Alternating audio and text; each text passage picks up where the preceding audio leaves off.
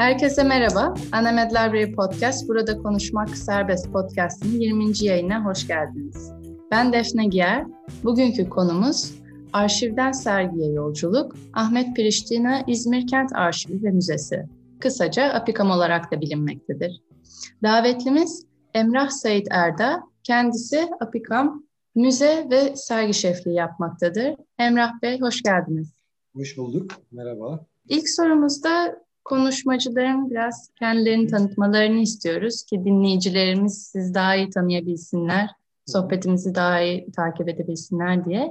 Eğitiminizden, Apikam'a kadar uzanan profesyonel hayatınızdan kısaca bahsedebilir misiniz? Şimdi şöyle anlatayım. Ben e, Güzel Sanatlar Fakültesi mezunuyum. E, tarihiyle çok e, bağlantılı bir bölümden e, gelmedim. E, dramatik yazarlık bölümü, tiyatro ana sanatlarına bağlı. Dramatik yazarlık bölümü mezunuyum. E, İstanbul'da e, özel tiyatrolarda belli bir süre çalıştım. E, bir takım işte e, dramaturji işleri ya da yazı çizi işlerine daldım. Fakat daha sonra İzmir'e geldim. İzmir'de İzmir Büyükşehir Belediyesi'nde işe başladım. Orada da e, metin yazarlığı e, tanıtım şube müdürlüğümüz vardı. E, orada reklam e, tanıtım metin yazarlığıyla uğraşıyordum. E, daha sonra bir vesileyle Apikam'a e, geçişim oldu. Kent Arşivi Müzesi'ne ama buraya gelirken belli bir hedefle gelmiştim. E, o zamanki müdür e, hanım da aynı perspektifteydi. Sergi yapmak ve sergi senaryosu oluşturmak üzerine geldim. Şimdi bu, bu konuyu biraz da açmak isterim. Ee, Tabii. Yaklaşım olarak çünkü e, artık e, multidisipliner dediğimiz yani 21. yüzyılda her alanın e, farklı farklı alanlarda faaliyet gösterebileceği, birçok alanın iç içe geçtiği bir e, çağda yaşıyoruz. Ve esnek olunması gereken bir çağda yaşıyoruz. E, o manada ben bir oyun sahnelemekle bir sergi hazırlamak arasında çok büyük bir fark olduğunu düşünmüyorum. Hı hı. E, olabilir yani birçok şey iddia edilebilir elbette ama temel mantık olarak yani bir oyunu yazarken ya da bir senaryo oluştururken düşündüğüm şeylerin e, hemen hemen benzerlerini bir sergiyi hazırlarken de düşünmek durumundayım. Şöyle ki e, serginin bir ana teması olmalı. Bu ana temanın etrafında e, karakterler olmalı. Bu karakterlerin öyküleri olmalı ve bu öykülerin hepsinin sonuçta bir e, duyguya dönüşmesiyle ilgili bir şeyden bahsediyoruz. Sergide böyle değil mi sorusunu soruyorum ben çoğunlukla. E, hazırladığımız sergilerde örneğin şunları düşünüyorum.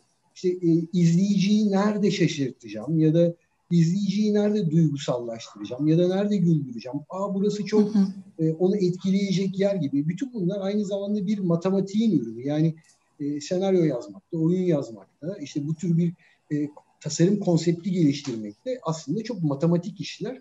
Tabii ki hani sizin kişisel deneyimlerinize ya da dünyaya bakışınıza göre de şekillenebiliyor. Ama sergi biraz daha farklı çünkü serginin karakterleri kendilerini belli ediyorlar. Objeler, belgeler, fotoğraflar gibi. Ve siz onlara uygun e, bir takım şeyler yaratmak zorundasınız. Yani tek farkın kendi açımdan ne olduğunu söyleyebilirim. Çünkü bir objenin ya da bir fotoğrafın kendine ait bir karakteri ve öyküsü var. Siz ne evet. yaparsanız yapın onu değiştiremiyorsunuz.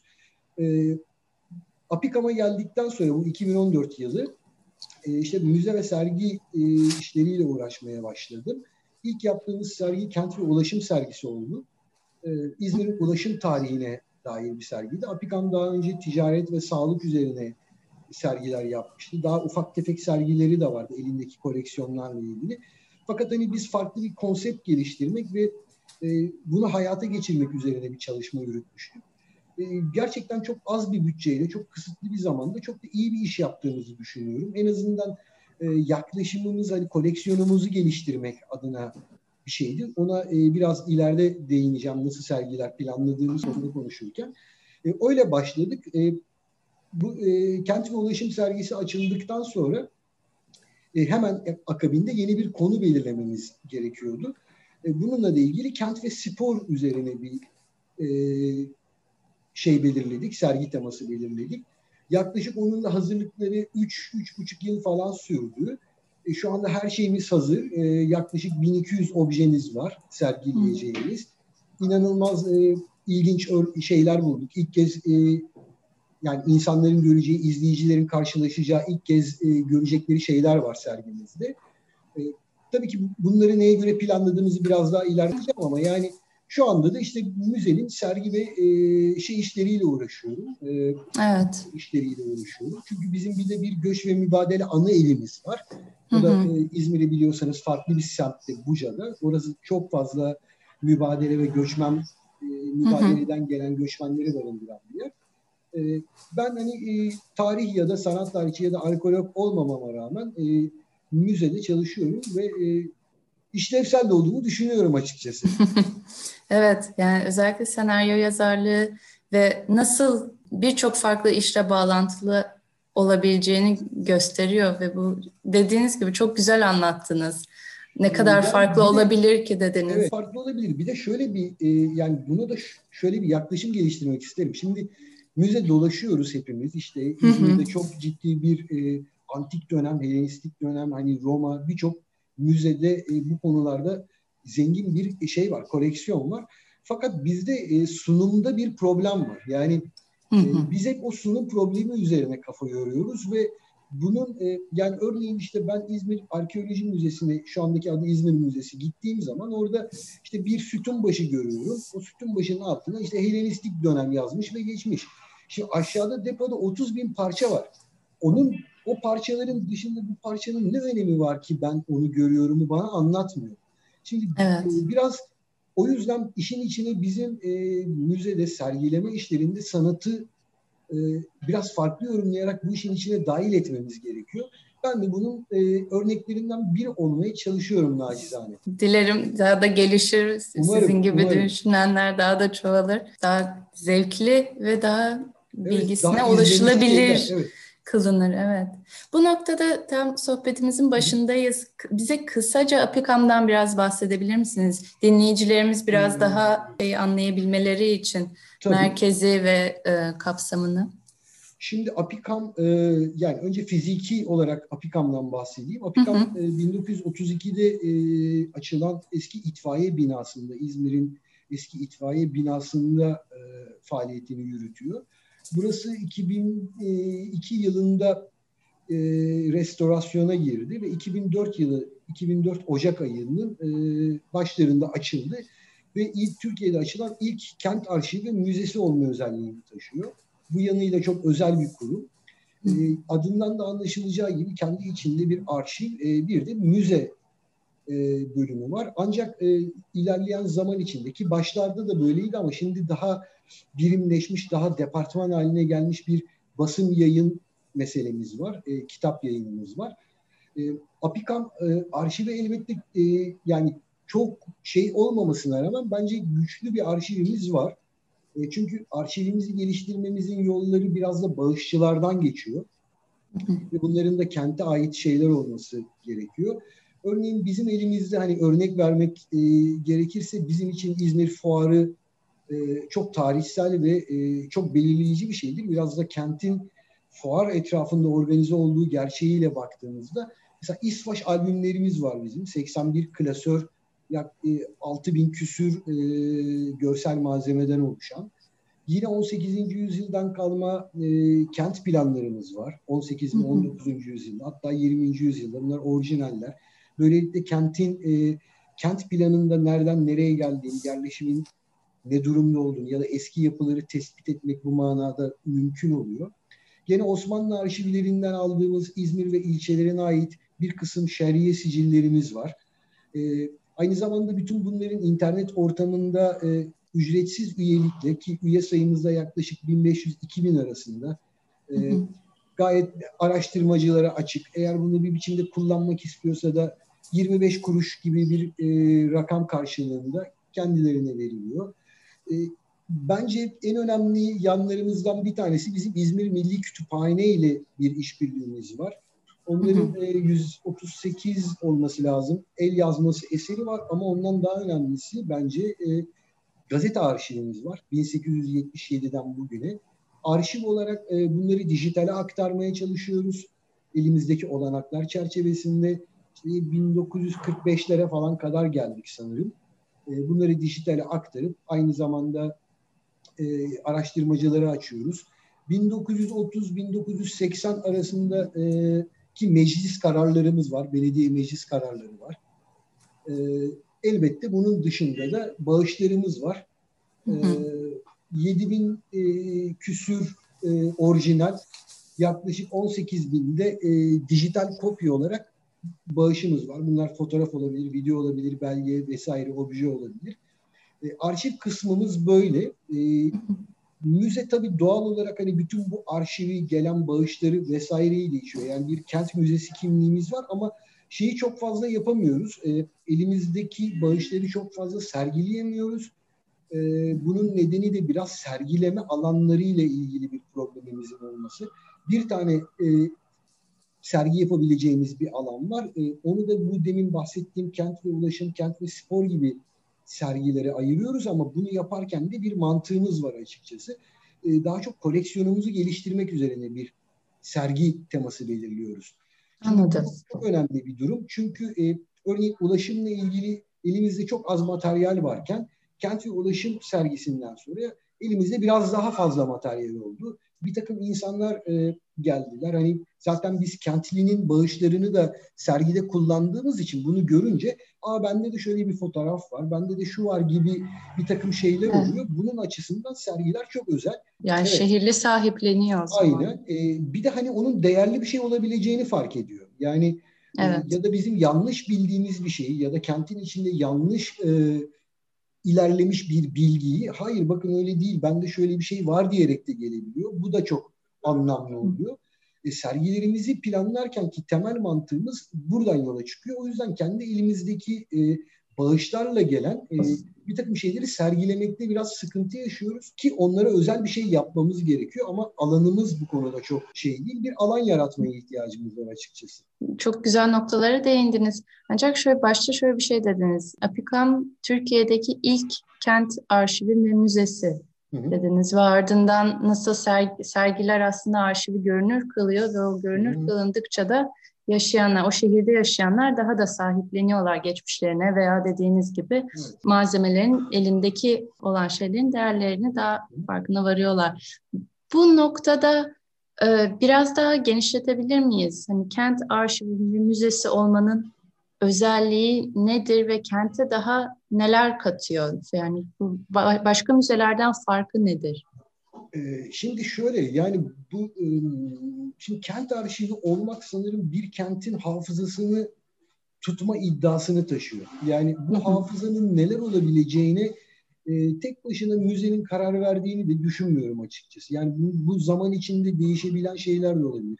Ben hep hani benim yaklaşımım açısından söyleyeyim. Ya e, şu anda kentteki çöp konteynerları da bizim e, arşivimizin bir parçası olabilir. Elektrik direkleri de logar kapaklarıyla. Evet. Çünkü e, kentin fiziksel e, e, ne diyelim fiziksel eşyaları yani fiziksel görünümü de arşivlenmelidir. Bu sadece fotoğraf ya da işte sadece bir belge üzerinden değerlendirilemez diye Şimdi kent arşivi olmak bu iddiayı taşıyorsa beraberinde çok fazla da şey getiriyor. Ama şöyle bir ayrıma da gitmek lazım. Yani neyin saklanması gerektiğini ya da neyin arşivlenmesi gerektiğine karar vermemiz lazım. Çünkü siz bunun ucunu açık bıraktığınız takdirde insanlar her şeyleriyle gelebilirler. Bir de bu konularda şöyle de bir eksiğimiz olduğunu düşünüyorum Defne Hanım. Elbette var ama yeterli değil. Örneğin bizim elimize bir e, işte diyelim fincan takımı geldi, porselen. İşte deniliyor ki bu 19. yüzyıldan kaldı. Şimdi hı hı. bununla ilgili bir ekspertiz ya da bununla ilgili bir e, profesyonel yardım alabileceğimiz alanlar çok dar. Hele bir de kamu kurumuysanız e, bunun bürokratik e, zorlukları oldukça yoğun. Yani bununla ilgili resmi yazılar, şunlar bunlar gibi ve zaman evet. alan şeyler. Şimdi o yüzden e, şu anda e, zaten yaptığımız şey biraz da e, bu çok ucu açık, çok açık olan konu, konuları biraz spesifik hale getirmek. Sergilerde bu işe yarıyor. Yani kent ve ulaşım dediğimizde işte örneğin e, çok e, birisi bize getirip motosikletini verdi sergilememiz için. 1950'li yılların BMW marka bir mot, e, motosikleti ama özel bir motosiklet. Ya da işte eski e, itfaiye e, müdürünün makam aracı var 1939 model gibi. Ya da şu an işte e, Karaburun'da dalış turizmi için batırılmış e, vapurlarımızın dümeni, işte bir takım aksamları vesaireleri gibi. Şimdi e, bunları sergilerken aynı zamanda insanlara da bir perspektif veriyoruz. E diyoruz ki yani neler değerli olabilir? İşte ehliyet sergiliyoruz mesela. Ruhsal. Şimdi bütün bunlar aslında kent belleğine, kentin hafızasına yönelik materyaller olabilir. Sporda keza, sağlıkta keza. Bu manasıyla sadece olaya hani belge ya fotoğraf ya da obje üzerinden değil bir bütün olarak baktığımızda çok eksik olduğumuz konulardan bir tanesi bu. Biz çok arşivci bir ülke değiliz ya da çok böyle e, yani Osmanlı belki böyleydi ama hani biz bunu çok fazla e, hayata geçirmiş değiliz. Neyin değerli olduğunu bilmiyoruz.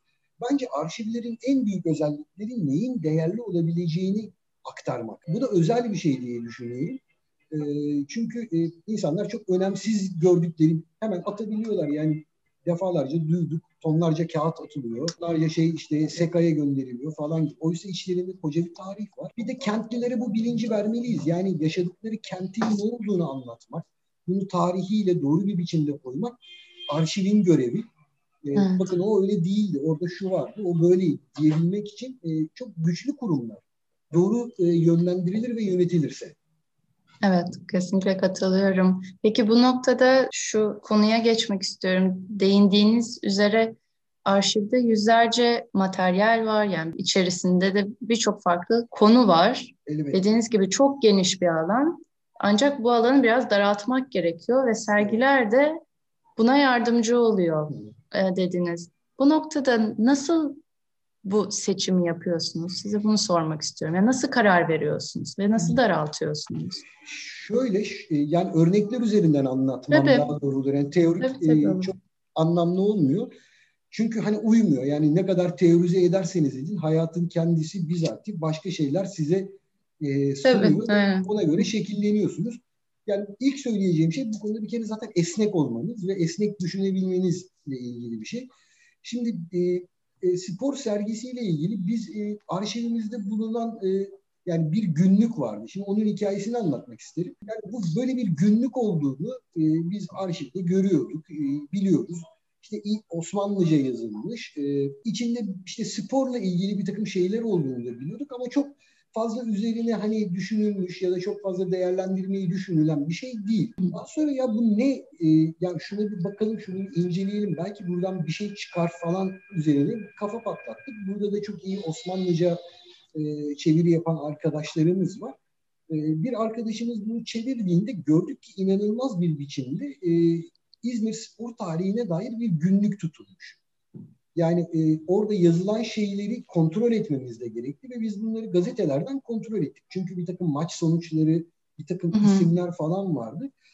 Bunları yani bütün günlük spor tarihiyle ilgili Evet mi? yani e, aynen ilginç bir biçimde e, İzmir spor tarihine dair bir günlük tutmuş. Yani e, bunu hani niçin yapmış bilmiyorum. Mesela çok merak ediyoruz. Kimin yani muhariri de belli değil. Hani evet. kim olduğunu da bilmiyoruz.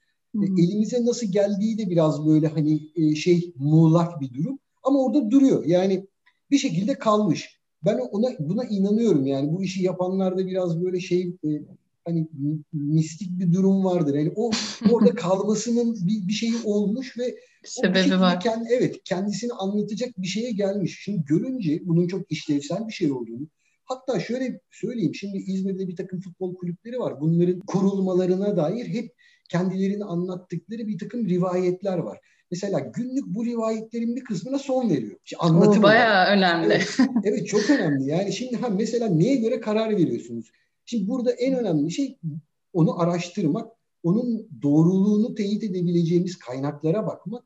Ardından da eğer e, doğruluğu evet yani evet bakın burada bu gazetede bu skor, bu anlatım her şey birbirini tutuyor dediğimizde zaten e, obje kendisini var ediyor. Şimdi oradan sonrası tasarımda onu nereye koyacağınızla ilgili bir şey. Ve bunu nasıl sunacağınızla ilgili bir şey. Biz mesela şöyle bir yöntemle izlemek istedik. Aynı zamanda bunu Türkçeleştirip sergiyle beraber basacağız. Ee, ama orada da onu e, bir şey olarak göstereceğiz. Yani bir obje olarak onu sunacağız. Benzeri çok şey var. Yani bununla ilgili e, bazen hani siz hiç farkında olmasanız bile bir yere gidiyorsunuz bir şeyle karşılaşıyorsunuz. Bunu önce araştırmamız gerekiyor. Önce bunun teyidini almamız. Yani bu evet doğru bir şey mi? Eğer buna ikna olursak, bunun doğru olduğunu kanıtlayabiliyorsak, sonuçta biz bir müzeyiz, aynı zamanda arşiviz ve bunları kanıtlamaya ihtiyacımız var. Yani bilimsel olmak zorundayız. E, bunları kanıtlayabiliyorsak o zaman onu değerlendirmeyi, onu bir yerde sergilemeyi ya da arşivimize almayı e, düşünüyoruz ve hemen de bunu yapıyoruz. Hani bazı şeyleri de eliyoruz. Çünkü e, hani ikna olmuyoruz ya da emin olamıyoruz. Anladım. Hı hı. E, önemli olan e, doğru bilgiyi doğru biçimde vermek bu manada. O bir obje de olsa onu doğru tarihlendirmek. E, izleyiciye e, kent yani temelde kent bilinci, İzmirlilik bilinci ya da işte yaşadığı şehirle ilgili bilinç veriyoruz. Doğru bilgiyi alması. En önemli hı hı. kısım e, üzerinde durduğumuz nokta o. Karşılaşmasını istemeyiz açıkçası kimsenin. Hani o hataya düşmemeye çalışırız. Evet anlıyorum. Peki bu noktada e, belgeye ulaştınız doğru bilgi hı ve onun içerisindeki bilgiyi nasıl sunuyorsunuz? Yani bu süreci biraz bize anlatabilir misiniz? O dediğiniz nokta, onun hikayesini nasıl ilginç kılıyorsunuz ve e, bu, bu süreçte nelere dikkat ediyorsunuz? Şimdi bu biraz evet bu tasarımla ilgili bir şey. Şimdi evet yani bu e, tek başına tabii ki tasarım yaptım gibi bir iddia asla haşa öyle bir şey olamaz. Bu noktada biz şöyle bir e, yöntem izledik. Daha sonra Çekül'ün eğitimlerine gitmiştik. Burada da bu izlediğimiz yöntemle ilgili çok e, güzel feedbackler aldık. E, Nevra Ertürk Hoca e, ile beraber çalışmıştık. Nevra Hoca'nın e, sunduğu bir yöntem vardı. Biz de araştırmıştık açıkçası nasıl bir metodoloji izleyelim diye. Bir kere biz önce e, bilgiyi yani anlatmaya çalıştığımız hikayenin e, işte İzmir spor tarihi örneğin bu bilgiyi e, tamamıyla e, absorbe etmeye ihtiyaç duyuyoruz. Yani bilgiyi alalım ve bu bilginin içinde neleri öne çıkartabileceğimizi sonra konuşuruz. Önce bilgi. Hmm. Yani o çok fazla bilgi var. Çok fazla konu var. Örneğin spor dediğiniz zaman onlarca branş var. Evet. Bu yüzlerce sporcu demek, bu binlerce hikaye demek. Peki bunların içinden e, hangilerini seçip ne anlatacağız? Şimdi mesela biz yöntem olarak şunu e, tercih ettik.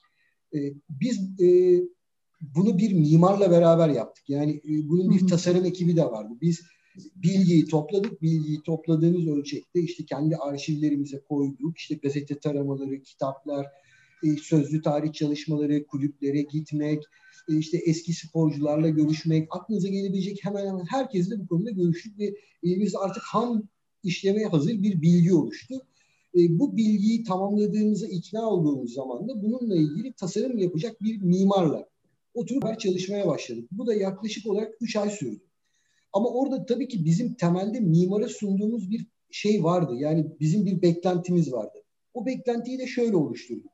Şimdi doğal olarak e, spor branşlarına, sporculara falan girdiğimiz zaman bizim 500 metrekarelik sergi alanımızın bunu kaldırma ihtimali yok.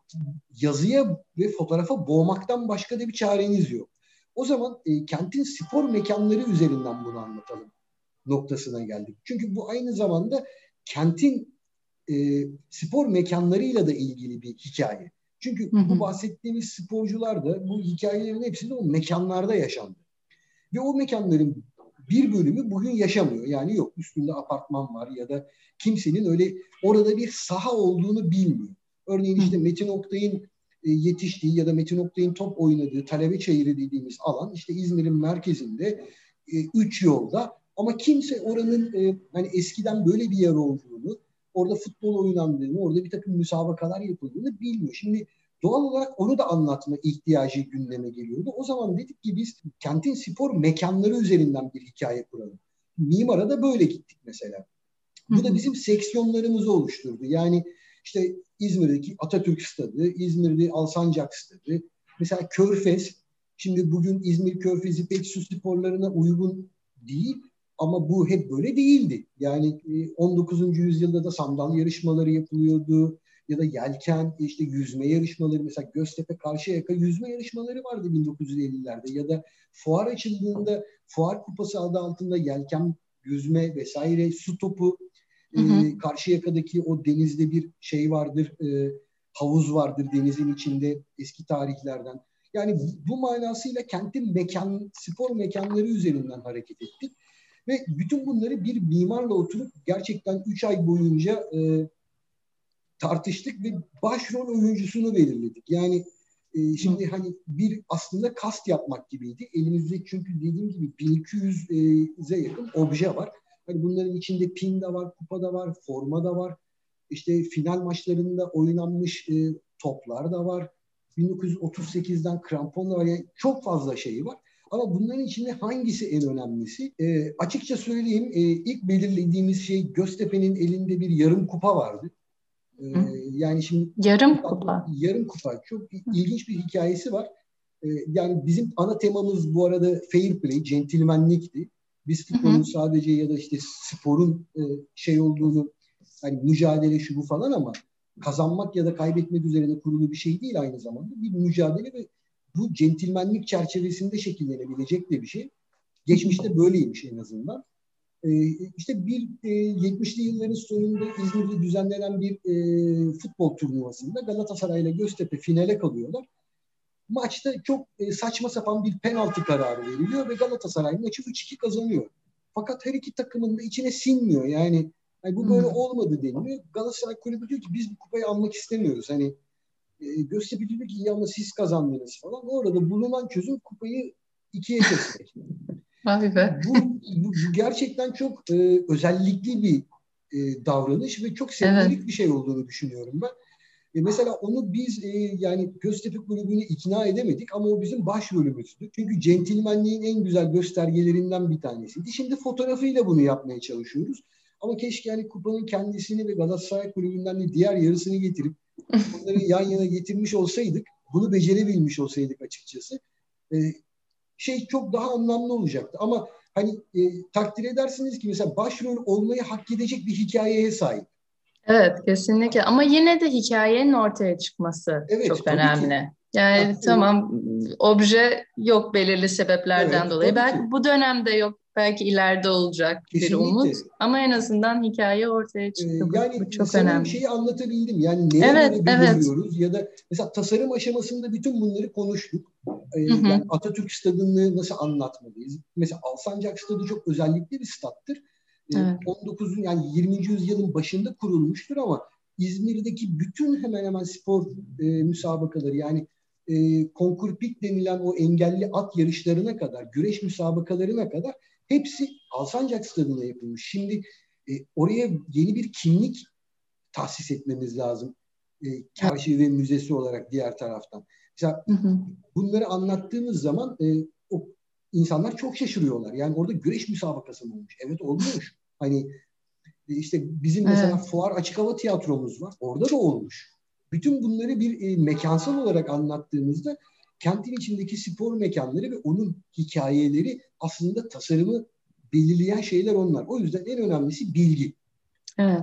Bilgi size e, neyi nasıl tasarlayacağınızı da, neyi nasıl sunacağınızı da gösteriyor. Gerisi hani mimarın işte onu nasıl bir e, sunum e, tasarımı yapacağı ile ilgili, işte ışıklandırması. E, tabii hı hı. ki onun nereye konumlandırılacağını da oturup tartışıyoruz. Yani çünkü dediğim gibi en başında içeride izleyiciyi ne kadar tutmak istediğimizi baştan planlıyoruz. Diyoruz ki en az 20 dakika kalsın. E, o zaman onu oyalayacağımız, onun bir dolaşım şeyinde ama onu en çok şaşırtacağımız şeyi de mesela özellikle saklamaya çalışıyoruz. Hani ona zor ulaşsın. Ona ulaştığında da hani oraya kadar geldiğine değsin. Mesela bu bunlar duygusal hani e, neler diğer taraftan ama çoğunlukla bunun mimarla, tasarımcıyla beraber yapılmasından yanayım. Doğru olanın da bu olduğunu düşünüyorum. Yoksa sadece teşhir ünitesine bir şey koymanın, e, ona yukarıdan bir ışık vermenin, hadi bakın demenin hiçbir manası olduğunu düşünmüyorum açıkçası. Peki şöyle bir sorum olacak. Bütün bu süreçler aslında farklı farklı konuları ele almanızı sağlıyor. Yani bilgiye ulaşıyorsunuz ardından bunun tasarım var ve hikayesi var. Peki e, bu bütünsel ancak biraz karmaşık süreçte yaşadığınız zorluklar oluyor mu? Ve çok, bu yani zorluklar nedir? Kimi zorluklar hep karşınıza çıkıyor mu yoksa her sergide, her arşiv araştırmasında farklı bir zorluk mu oluyor? Nasıl yani başa çıkıyorsunuz? zorlukların olduğunu düşünüyorum. Yani kemikleşmiş Hı? bir takım sorunlar var ama e, her konunun kendine ait sorunları da olabilir. O yani konu konuyla ilgili. Ama şöyle yani e, biraz e, yani bir kamu çalışanı olarak ya da bir kamuda çalışan e, biri olarak her şey söylenebilir açıklıkta e, konuşuyoruz ya. Şimdi şöyle ilk söyleyeceğim şeylerden bir tanesi e, kamu kurumları bir müze kurdukları zaman e, bunun özelliğiyle ilgili e, yaklaşım geliştiremiyorlar. Ya da bizde kamunun içinde bir özel yapı olmanın ne manaya geldiğini kimse e, tartışmıyor. Şimdi müze olarak sizin yani kütüphane de olabilirsiniz. Yani kültür ve sanat alanında faaliyet gösteren kurumların kendi iç özellikleri olması gerekir diye düşünüyorum. Hı hı. E, bu sizin kendi vizyonunuzu, misyonunuzu belirleme ve bir kamu kurumu olarak da devamlılığınızla ilgili bir şey. Yani bugünden yarına değişen politikalarla ya da yarın şimdi biz e, CEO'sunun seçimle geldiği bir şirkette çalışıyoruz açıkçası. Yani evet. doğal olarak işin içinde bir siyaset durumu var. Ancak e, kültür ve sanat üreten kurumların e, belli özelliklerde olması ve kendilerine ait bir ajandaları olması gerektiğine inanıyorum. Bu bizim yaşadığımız en ciddi problem. Yani bugünden yarına değişen yönetimle ya da değişen yöneticilerle e, her şey bambaşka hale gelebilir.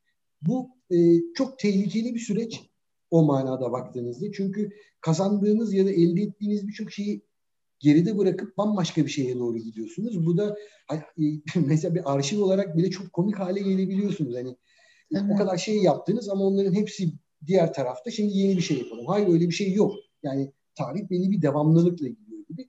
Bu ilk söyleyeceğim şey yani belli bir özellik anlayışına ihtiyacımız var. İkincisi bürokrasi diyebilirim. E, bir takım şeyleri hayata geçirmek için kamu kurumlarının elinde e, yani belli kanunlarla sınırlanmış durumlar var. Yani bütçe oluşturmada tutun, bir müzayededen, koleksiyondan bir, bir şey almaya kadar bütün bunların süreçleri hemen hemen e, hani tonlarca yazı olur gerektirmesi vesaire gibi bir takım zorluklar var. Ee, yani öyle mesela bunları aşabilseniz çok daha zengin şeyler yapacaksınız. Yani yapabilirdik. Ee, ama bunu aşamıyorsunuz. İşte mesela TRT gibi bir kurumdan e, ben İz, e, Akdeniz oyunlarının e, görüntülerini 71 Akdeniz oyunlarının görüntülerini istediğimde e, ya bununla ilgili ya, anlatamam yani yaşadığım şeyleri ve alamadım. Yani e, bu bürokratik engeller de e, çok fazla. Üçüncüsü de şöyle bir şey söyleyeceğim son olarak. E, şimdi insanların tarihe meraklı olması, insanların e, araştırmaya meraklı olması çok özel ve değerli bir şey. Bu işin bir tarafı. Ama amatör tarihçilikle müzedeki e, çalışma biçimi birbirinden farklı şeyler. Bir de ben daha doğrusu biz bu amatör tarihçi dediğimiz işte araştırmacılarla çok sıkıntı yaşıyoruz. E, çünkü rivayetler üzerinden anlatılar kuruyorlar. E, biz bunların böyle olmadığını anlatamıyoruz. Ya da bizim anlattığımız bu manada e, kabul görene kadar çok sıkıntı çekiyoruz. E, bu, bu, buna buna ne biz ne bir başkası çözüm bulamaz. Bunu biliyorum. Bununla mücadele etmek zorundayız ama bu gerçekten e, moral bozucu ya da işte şevk kırıcı şeylere kadar dönüşebiliyor. E, hani herkes her şeyi yapabilir. Buna hiçbir iddiam, itirazımız yok. Ancak e, müze e, prestijli ve saygın bir kurumdur ve o söyler. Yani e, onu söylemesini beklemek bence daha doğru bir yaklaşım olacak. Üç temel şey söyleyebilirim bununla ilgili. E, yani bu amatör kısmını şundan söylüyorum. Yani yaptığınız işe engelle, engel oluyor. O kadar. O kadar. Yani o, işi o noktaya kadar getiriyor. Yani e, bugün işte elimde 1200 tane obje var mesela sergiyle ilgili benzer engellemeler olmasaydı belki 2500 tane olacak. Anladım. Evet. Bir spor müzesi kurmak adına muazzam bir koleksiyon olacaktı. Evet. Yani buna dönüşebiliyor. Yani İstanbul'u bilmiyorum ama İzmir bu konuda biraz daha şey tabii hani taşra olduğumuz gerçeğini kabul ed- ederek söylüyorum. Yok pek Az ben öyle bakmıyorum ama ama başta söylediğiniz şeyler çok önemli. Özellikle sürdürülebilirlik, bir politikanın sürdürülebilirliği yani o merkez için çok önemli de bu kurumlar e, bir kurumun farkı o kurumun biriktirdikleridir. Kesinlikle. O, onu onu anlatabilmek o, gerçekten önemli. Yani en azından sancılı farkında ama... olan insanlar var. Bunu anlatmaya çalışan insanlar var. Belki yarın bir gün birilerini e, ikna evet. ederiz yani. Evet. Bu e, bu noktada başka bir soruya geçeceğim. E, işbirlikleri konusunda e, size birkaç bir şey sormak istiyorum. İzmir Milli Kütüphanesi dediniz, Çekil dediniz. Evet. Apikam başka araştırma merkezleri veya kent arşivleri veya başka kurumlarla nasıl çalışmalarda bulunuyor? Neler yaptınız veya gelecek planlarınız var mı? işbirliklerini arttırmak hmm. konusunda? Evet. Size geri dönüşümleri nasıl oluyor? E, Milli Kütüphane ile bir protokolümüz var. İşte arşivler, el yazması, eserler. E, yani bu çok verimli de bir şey aynı zamanda. Toplumsal Tarih Vakfı ile geçen yıllarda bu İzmir Bayrağı yayınları üzerinden sanırım e, bir e, işbirliği yapıldı. E, onun haricinde e, aslında şöyle gene ilk yani şu biraz önce söylediğim o bürokratik meseleye geliyor. Yani elbette işbirliği yapmak birçok kurumla işbirliği yapabilir haldeyiz, yapmalıyız. Sadece Türkiye için söylemiyorum. Ee, İzmir bir Akdeniz kenti ve diğer Akdeniz şehirleriyle e, bir ticari geçmişi var. 18. yüzyıldan bugüne diyelim onlarla bir bağımız var. Yani Hı. örneğin işte Selanik işte örneğin hani suyun öte yanıyla bir takım işbirlikleri geliştirmeliyiz. Bunun farkındayız. Ancak e, bütün bunlar bürokratik ve siyasi meselelere dönüşebiliyor. E, bu da hani tek başına bir müzenin e, aşması e, kolay olmayan işler. Ama biz buna sonuna kadar açığız. Bunu çok istiyoruz. Arşivlerimizi paylaşalım. Onlar paylaşsın. Zenginleşelim. Yani gene örneğin hani belki biraz fazla şey yapıyorum ama örnek olarak veriyorum ama yani İzmir'de kurulmuş iki tane Yunan kulübü e, hı hı. şu anda Yunanistan'da faaliyet gösteriyor. E, Atina'da statlarının adı Niv Simirna. Şimdi e, ve inanın hani kendileri İzmir'de basketbolu öğrenip e, Yunanistan'a götürüp e, bugünkü Yunanistan basketbolunu kurduklarını anlatıyorlar. Şimdi biz bu kulüpler mesela ben bu kulüplerle iletişime geçmeye çalıştım. E, işte bir takım yazışmalarımız oldu. Çok sıcak şey yapmadılar ama bu mesela daha kurumsal, e, daha e, şey bir yaklaşımla çözülemeyecek bir iş olduğunu düşünmüyorum. E, buna bakış açısının e, ülkede biraz gelişmesi lazım. Yani işbirlikleri yani hep küçük olsun benim olsun dünyasından çıkıp elimizdeki e, materyalleri hepimizin görebileceği, buradan hepimizin zenginlik biçiminde üreteceği şeyler var. Ve bunu sadece ülke adına hani Türkiye sınırları için değil, dünya açısından da söylüyorum. Yani her yere açılabiliriz. Bir kent müzesi olarak kendimizi nasıl tanıtacağız şehrimizi? Bunlara açığız. Ee, örneğin şu an hani ilçelerin e, bir takım e, çalışmaları var. Örneğin işte Buca Belediyesi de bir kent arşivi kurmak istiyor vesaire. Tire mesela bu konuda çok özellikli bir yerdir. Ödemiş ona keza yani Ödemiş'te çok ciddi bir e, kent müzesi var. Tire bu manada çok ciddi işler yaptı. Tur destinasyonlarının içinde yer alıyor. Yani Efes'e gelen herkes Tire'ye de gidiyor. Yani evet. biz mesela bunu kent merkezinde sağlayamıyoruz örneğin. Ee, mesela o, onlarla bir takım işbirlikleri yapmanın peşindeyiz. Nasıl zenginleştirebileceğimizi ama işte dediğim gibi sonuçta işler dönüp dolaşıp hep bürokratik bir takım şeylerde kilitleniyor. Onlar da zamanla aşılabilen şeyler. Peki bu noktada mesela arşivi zenginleştirmekten bahsediyorsunuz. Bağışçılarla ilişkileriniz nasıl? Yani şöyle sorayım aslında. Mesela size bağış yapmak isteyen birisi size nasıl ulaşabilir?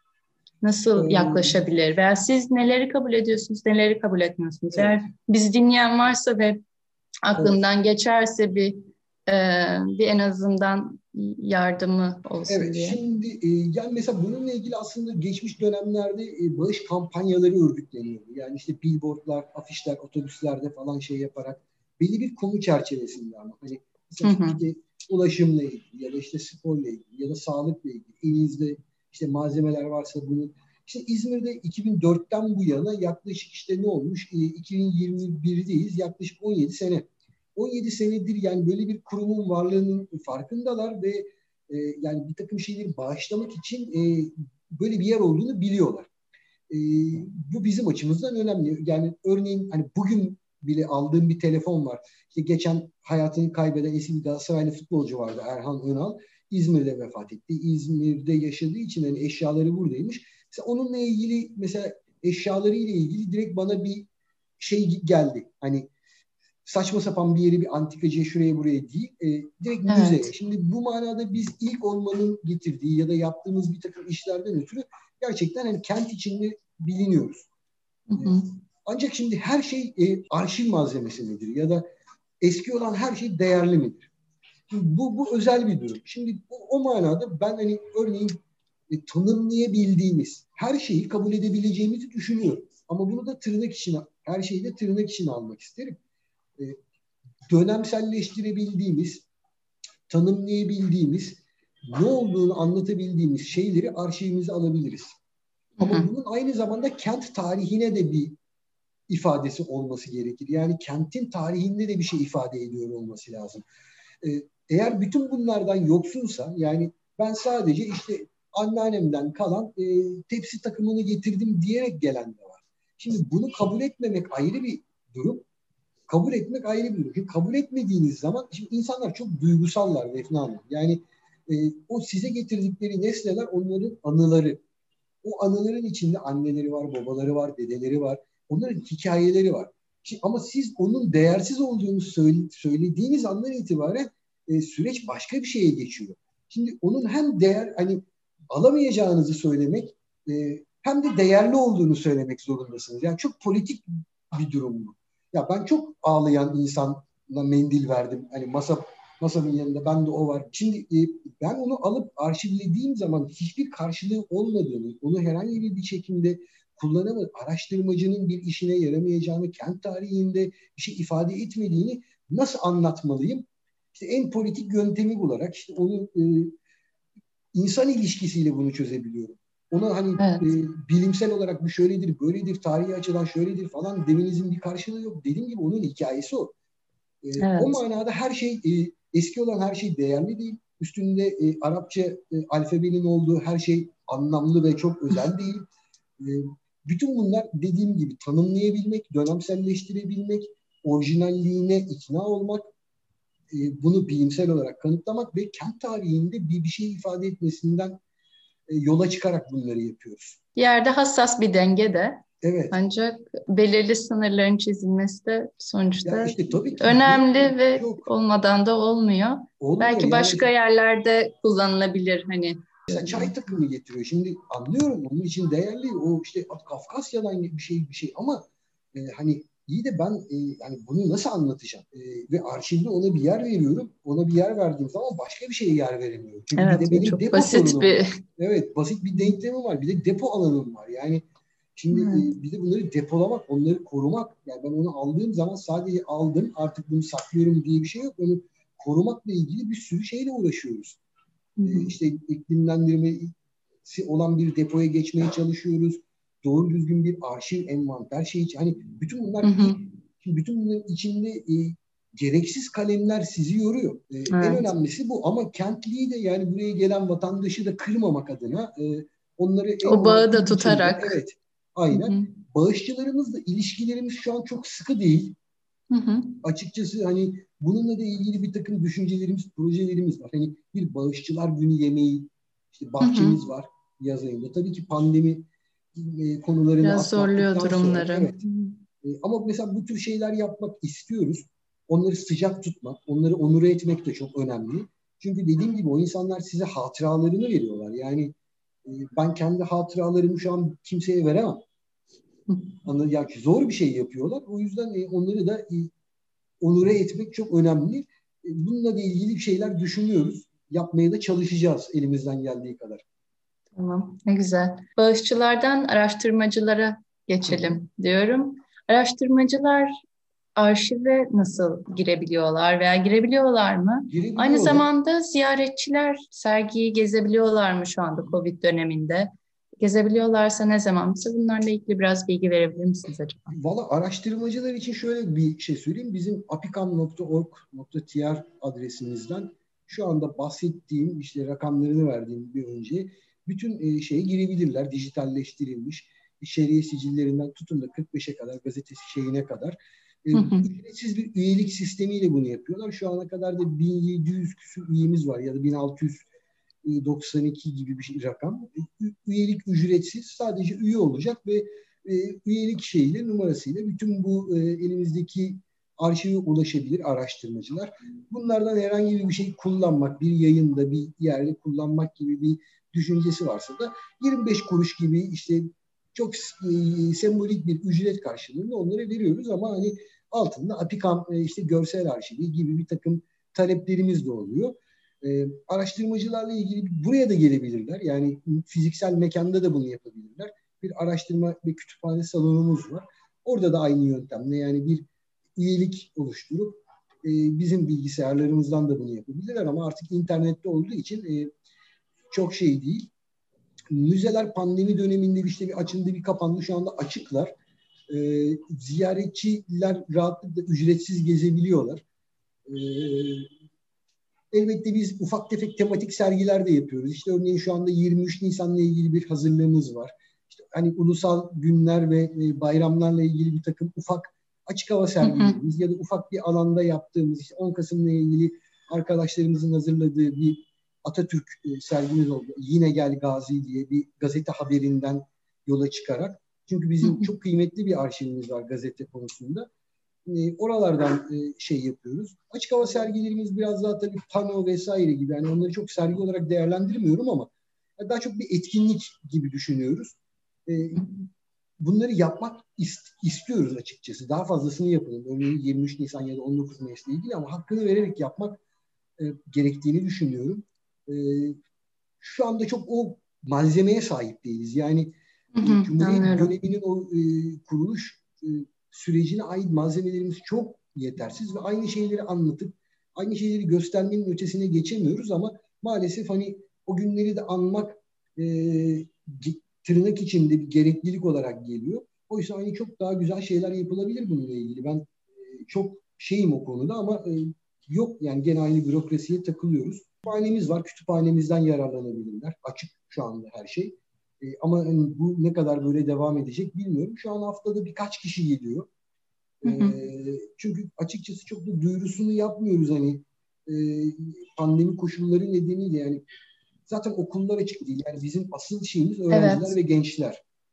E, o manada mesela ulaşım sergisini 20 bin kişi gezdi. Hı hı. Bizim için çok iyi bir rakam. Çok önemli. Peki bu noktada sergiden e, şu noktaya geçmek istiyorum. E, ha, hazır Covid var, işte birçok kısıtlamalara sebep oldu. Hiç e, dijital sergi yapmayı da düşündünüz evet. mü? Yani arşivler dijitalde, sergileri de belki öyle bir platforma geçirmeyi en azından bütün yani sergi mekanda fiziksel olur ama belki bir tane bir kısmı dijitalde geçirme gibi böyle bir düşünceniz olmuş muydu? Ee, oldu. Kent ulaşım sergisini yaptık. Ee, yani onun kapanma e, süreci yaklaşınca hani onu bir dijital çevrim içi sergi haline getirmek için şey yaptık. Bu e, sitemizde olması lazım onun da. Hı hı. Bunu, bunu istiyoruz. Yani e, dijital müze gibi bir takım projeler var şu anda konuşulan. Dijital sergiler var. Ancak bu noktada şöyle bir e, bir şey düşünmeliyiz. Şimdi pandemi birçok şeyi değiştirdi. Hepimizin algısını değiştirdi. E, işlere yaklaşımımızı değiştirdi. Elbette çevrim içi sergiler olmalı. Yani e, işte dünyanın herhangi bir yerinden biri benim yaptığım bir sergiyi gezebilecek olanağa sahipse e, sanal Hı. olarak bile olsa e, bu, bu muhteşem bir fikir. Yani insanı heyecanlandıran bir şey aynı zamanda. Ama diğer taraftan e, ben onu o atmosferin içinde o deneyimi yaşamasını tercih ederim. Kendimle onu Tabii. tercih ederim. Hani çünkü e, önemli olan bu işin içinde biraz atmosfer. Yani e, oyun bir oyunu izlediğiniz zaman da öyledir. Bir sinema filminde de öyledir. Hatta Hı-hı. bir romanda da size kurduğu atmosfer önemli. Şimdi serginin atmosferini geçiremiyoruz ama e, serginin kendisini bir biçimde gösteriyoruz. Bu da önemli bir şey. E, ancak ben hani dijital müze, dijital sergi noktasında pandemiden sonraki süreçte elbette bunlar bir biçimde devam edecekler. E, ama e, yani gerçeğini göstermek isterim. Tabii. Onun yeri ee, yani tartışılamaz. Evet. Yani onu görmesini isterim. Onun üstündeki çizikleri, onun üstündeki eskiliği, onun yaşanmışlığını bu hani ekrandan e, ne kadar geçebilir bunu bilmiyorum. Ama bu bunu yapmaya devam edeceğiz. Yani bu 21. yüzyılın e, beraberinde getirdiği ki hani Hı. belki pandemi olmasaydı çok daha e, işte 10'lu yıllar sonucunda tartışabileceğimiz bir şeydi. Pandemi bunu hızlandırdı. Anladığım kadarıyla bundan sonra biz de hani birçok şeyi böyle dijital versiyonunu düşüneceğiz. E, ancak tabii ki bu bir taraftan da maliyet. Evet. E, yani bu maliyetleri de e, planlamak gerekiyor, yönetmek gerekiyor. Sonuçta kamunun parası. E, ama dijital olarak e, yani bir şeyler yapma, dijital müze gibi bir takım düşünceler, projeler var. Hı hı. Hayata geçireceğimizi umuyorum. Umarım.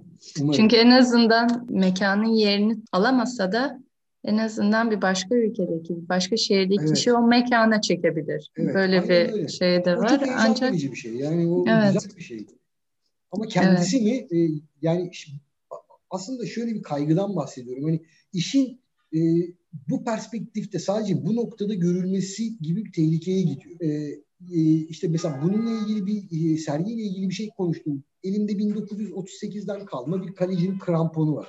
Şimdi bana şöyle bir teklif geliyor. Ben diyor bunu 360 derece tarayacağım. Bunu e, dijital olarak koyacağım.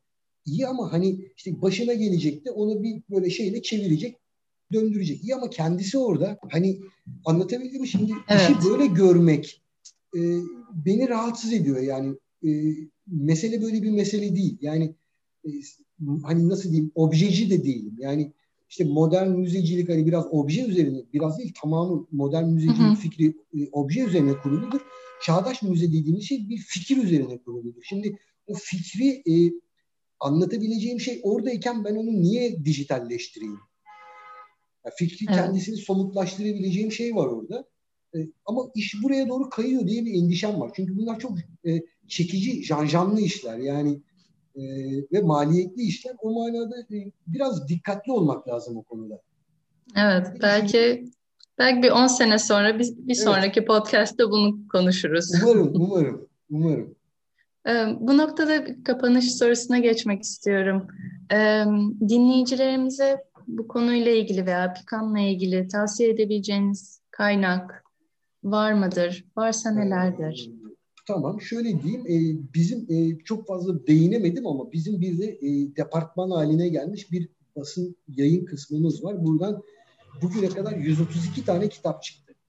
e, bu kitapların hepsi İzmir'le ilgilidir. İzmir tarihine yöneliktir.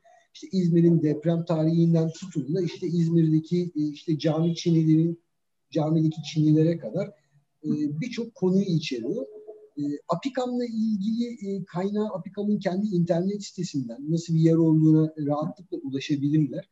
Ancak hani kitaplarımızı da görmelerini isterim. Hani İzmirliler açısından söylüyorum ya da yolu İzmir'e düşenler uğrarlarsa çok güzel, çok ilginç kaynaklarımız var. E, biz kitaplarla ilgili e, kendi kurumumuzda şu ana kadar çok fazla üretemedik. Yani kurum çalışanları açısından söylüyorum. Ama bir yayın kurulumuz var akademisyenlerden oluşan onların verdikleri kararlar doğrultusunda onay verdikleri kitapları çıkartıyoruz. Çok ciddi akademik kaynaklar halindeler ve birçok doğru bilinen e, yanlışı düzelten kitaplar bunlar. Aynı zamanda da kentin tarihine ışık tutuyorlar. E, o manada hani e, bu yanını da e, müzenin görmelerini e, tercih ederim, e, isterim de. Çünkü çok özellikli şeyler var. Ee, yani biz aslında kendi internet sitemizde ve yayınlarımızda kendimizi anlatabiliyoruz. Hani bizi takip edenler açısından söylüyorum. Ee, bir de işte ilk kent arşivi müzesi olduğumuz için hani tanınırlığımız, bilinirliğimiz bu konuda daha önde. Kent açısından en azından öyle. Ansiklopedimiz var. İzmir tarihine dair birçok akademisyenin e, içinde yer aldığı. Çok ciddi başvuru kaynaklarımız var. Yani yayın anlamında da e, şeyiz, e, verimli bir kurumuz. Ama hani e, işte bir de yaptığımız işler yani sergilerimize gelin, gelirlerse e, ne yapıldığını e, daha net görürler ve o zaman hani elindekinin ne işe yarayabileceğine karar verebilir diye düşünüyorum. Tamamdır. Ben bütün bahsettiğiniz kaynakları e, podcast'ın açıklama kısmında linklerle hı hı. E, dinleyicilerimize ulaştıracağım. Kendileri de oradan e, erişebilirler. Evet.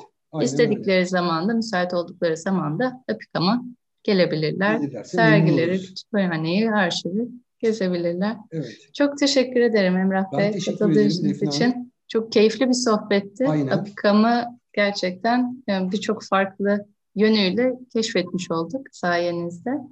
Biz de sizin sayenizde kendimizi anlatma fırsatına eriştik. Biz teşekkür ederiz kurum olarak. Umarım daha fazla görüşürüz. Daha fazla proje ya da birliktelik üretmek adına bir şeyler yapabiliriz. Umarım. Çok sağ olun. Tekrardan sayın dinleyicilerimiz bugünkü sohbetimizi Apikam İzmir'den Emrah Said Erda ile yaptık. Bu podcast'i paylaşmak isterseniz lütfen Spotify üzerinden paylaşabilirsiniz. Başka konuşmalarımızı dinlemek isterseniz tekrar e, Spotify'da Anamed Library'de podcastlerimizi dinleyebilirsiniz. İyi günler dilerim. Hoşçakalın.